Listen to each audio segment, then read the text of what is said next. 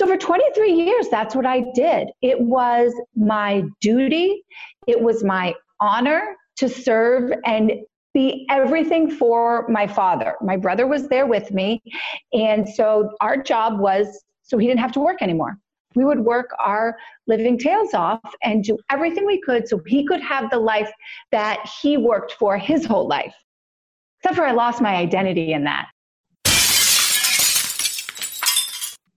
Hello, fellow risk takers, and welcome to my worst investment ever. Stories of loss to keep you winning. In our community, we know that to win in investing, you must take risks, but to win big, you've got to reduce it. Today's episode is sponsored by the Valuation Masterclass Online, the complete, proven, step by step online course to guide you from novice to valuation expert.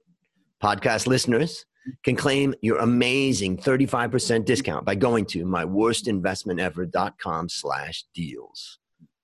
My name is Andrew Stotz from A Stotz Investment Research, and I'm here with featured guest Danny Rocco. Danny, are you ready to rock go? I am so ready. All right, well, let me tell the audience a bit about you. Danny is a mother, wife, and lifelong entrepreneur growing up as a professional ballerina, developed her commitment and dedication to everything that life has to offer. That's pretty awesome right there. I think that's an awesome bio, even if we stop right there, but that's not all. As an adult, her athletic skills transferred and assisted her in becoming a successful business owner. At the age of 18, she started working for her family's gymnastics school and took the company from bankruptcy to financial abundance.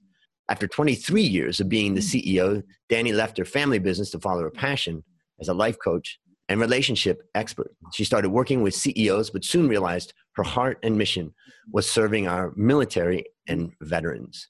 She is the author of Devoted to a Soldier and co author with Les Brown of Own Your Dreams, co author of One Habit also. She created an academy called Next Level of You. Mm-hmm. She's a TV host, a documentary producer of the documentary called Devoted to a Soldier, partner in Join Our Table movement, speaker and life insurance specializing in educating and serving military and veterans. Danny, take a minute and fill any further tidbits about your life. Well, that would take forever and it might bore everybody with it, but I'm pretty darn active traveling the country doing all of those different things.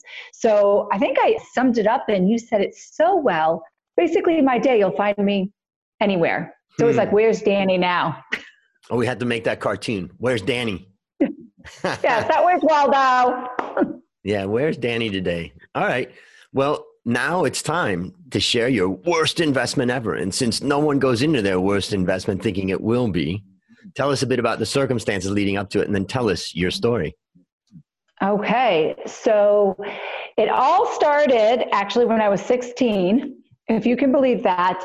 I got pregnant by my son. So I was a teenage mother got pregnant with my son, I should say. I was a teenage mother. That was wrong. I was a teenage mother, and that created a mindset that I was kind of hiding my value, right? I always had to be something bigger and better than I was. So I wasn't being judged in my mind, you know. So I lived on my own with my son and I worked really hard. And at 18, my father said, you want to come and work for our family business? And I said, Sure, it sounded great to me.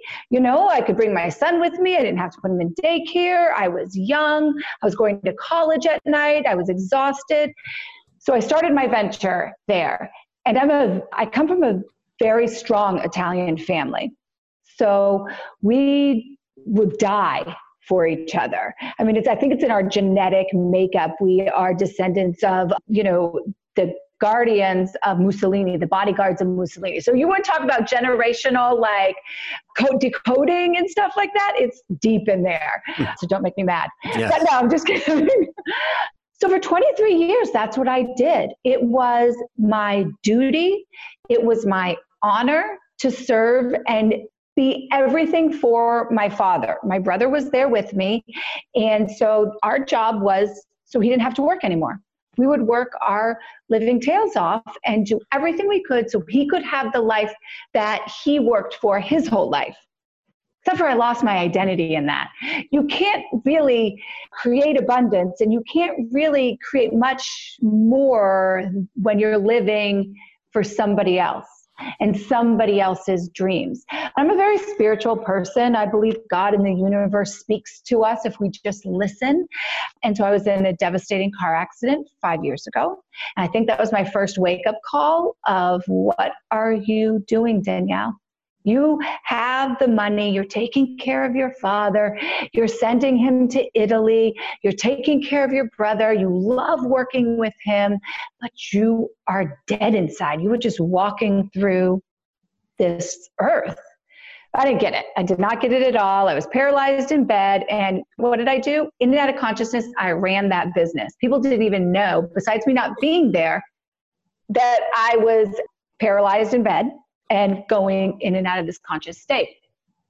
Fast forward five years till that brings us to about two years ago as my brother and I we left our family business. Our father started getting dementia. It was just, it was time to go. There was no more we could do.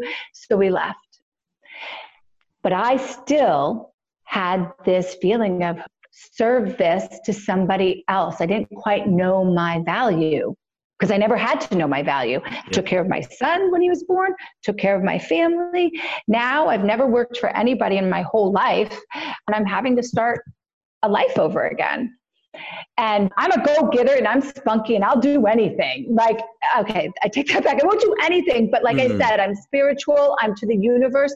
I try not to let fear stop me. So if an opportunity comes my way and it aligns with my morals and where I think my plan is going, I'll try it out. You know, you don't know unless you know. That's mm how I ended up coaching CEOs. And it was great.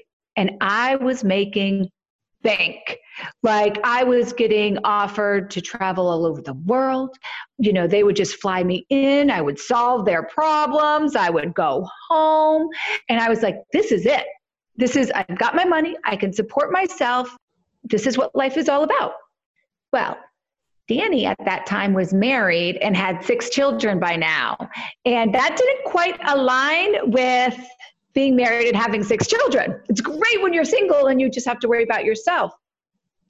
But I kept going. I ignored, again, right, the same patterns. I ignored myself. I ignored my environment. I was just like, I have to take care of myself. I have to have money. You know, before was I have to take care of my father and provide him money. And my marriage fell apart he blew up. I blew up. Again, I said, don't mess with me when I get, you know, all fired up. And we spent weeks crying. Weeks. It was, we were done. We were over. And I had to make something happened. Something happened again. I think it was God giving me that little tap but it was more of a big tap this time. It like tipped my boat over my whole entire world because I love my husband very, very much. And I was throwing our relationship away for bank to say that I could make a thousand dollars an hour, all expenses paid. Mm. You know, like that was my biggest mistake ever. Thank goodness I have a little bit of foresight. And when that boat tipped over, I picked my husband. I had to pick myself and our relationship. And we have worked for two years now, basically, well, a year and a half since everything happened, rebuilding that and staying focused on the truth. And that means I had to do, even though I'm coaching people, even though I'm talking every day and giving value, I talk a lot about my own stuff. It's mm. all how I, the trouble that I'm going through, or the pain I'm going through, or what I'm not seeing, and the ripple effects it's had because when your life gets taken from you, not just once by the car accident, but really by saying greed or love, which one? Hmm.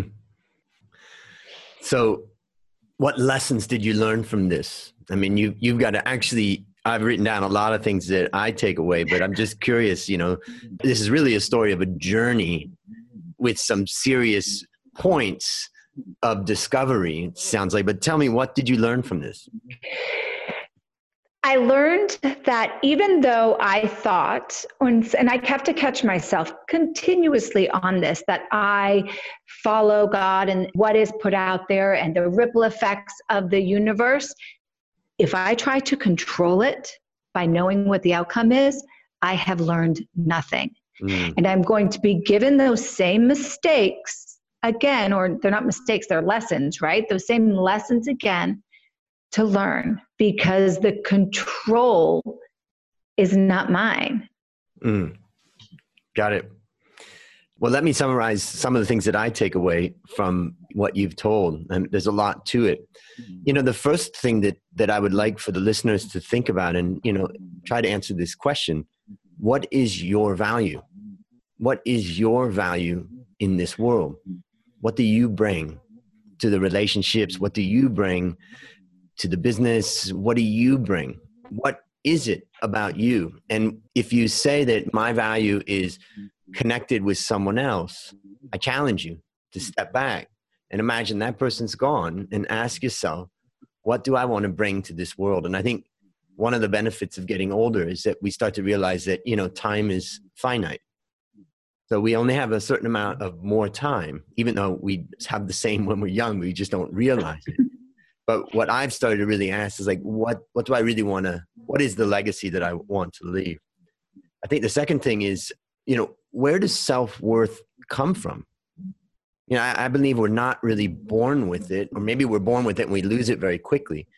But you know it's a funny thing when you connect for instance with friends from high school or whatever and then you you realize that the ones that were so cool were so insecure and having so many issues and you realize that everybody is struggling trying to figure out kind of what is my self-worth and how do i build that? And i know that i was driven for myself to get educated because i i felt like that was a big part of i wanted to be able to stand amongst other people and not be looked down upon or something like that. And then the other thing is i just wrote down is self first and i think in, in your case you know you've explained the family dynamics and the family dynamics in your case meant you know you're expected and you want to contribute. So i guess i want to come back to that one but the last one is just the idea that you can rebuild or restart any time. For the listeners out there if you are struggling right now with a relationship with a situation that's causing you a lot of trouble I like to just say that, you know, let go, hmm. let go and just stop and look at it.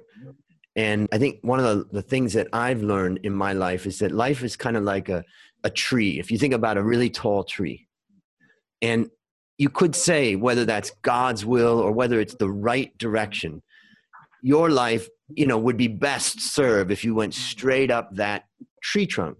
But unfortunately, we go out onto the branches and we get far out on the branches. We fall off the tree and branches break and all of that stuff.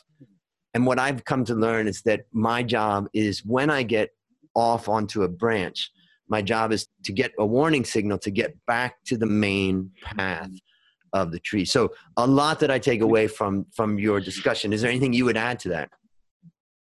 I think you're right. No, you're right on the path. It is, we have to be able to sit in silence so the only way that I have learned to pull myself back and I fall off all the time. I mean, let's I'm not going to say I'm perfect here because there are times that I lose my temper. And that's, you know, that's one of my challenges. It's far apart. It's not as close together as when I was younger. It's very far apart. But doing that is, I have to, when you feel those moments of unsettling, I think that is something saying, stop stop and sit within yourself. It's our warning sign. It's our natural body's warning sign. So anytime you kind of get that like icky feeling in your stomach or your chest or just a question, I just challenge us all to just sit. You know, mm-hmm. just sit, do not act, and your clarity will come. It might come fast or it might take days, but it'll come if you just sit. And that's hard in nowadays where everything is so instinct, you know, instantaneous. Yep, yep. Great advice. Great advice. Just stop and sit. All right. So, based on what you've learned from this story and what you've continued to learn in your life, what one action would you recommend our listeners take to avoid suffering the same fate? And for this question, I want to be a little bit sneaky here because mm. really you have kind of two parts to your story. I think part number one starts as a young woman who feels somewhat obligated, but also excited about taking on the challenge of the family business. And then, of course, you've mm-hmm. talked about your journey of rediscovery. But I'm just curious, you know, could you have done it differently? If a man or woman is faced with the same situation of wanting to serve their mm-hmm. parents, you know, they're not, we're not talking about, you know, doing something that doesn't help our parents. But, you know, my first question really is what one action would you recommend someone take if they're facing that situation? And then, of course, other actions that you can think of related to mm-hmm. other things. So, you know, no one's ever asked me that, and I haven't thought of it. And the first thing that came to my mind was there were signs that my brother and I had years before that, you know what, it's time for us to go. We're no longer serving our father anymore. But we thought, we were like, you know, we wanted to control what that looked like. So now, instead of it coming from a sense of obligation and goodwill, we want to help him, it came from us, our ego. No, we know what's best. Mm. And so we switched. And if I could go back those years ago when I can see it very clearly now, we would have made a nice, clear path to give back the control to him instead of forcing it. Whether it was right or wrong, whether he was mentally capable or not to do it, we could have found a way for it not to have ended up that way. Mm. That makes sense. Got it. So I think, you know, part of the lesson of that is that you have a place and you have a purpose, you know, and discovering that place and that purpose means also not being afraid to leave situation that's really mm-hmm. not your place or maybe not your purpose. Yes. All right. So, last question What's your number one goal for the next 12 months? I have my number one goal is actually to get the first episode out of the documentary. It's a resource and have that solidified and produced so people can see it. I mean, we've got the culture, we've got lots of them going on, but to be able to get all of that feeling and all of that energy into the product. That's Excited. the goal. Okay. Yeah. Well, we're going to check in in 12 months. okay. Pressure. Yeah. So, listeners, there you have it. Another story of loss to keep you winning. To find more stories like this, previous episodes and resources to help you reduce your risk. Visit myworstinvestmentever.com.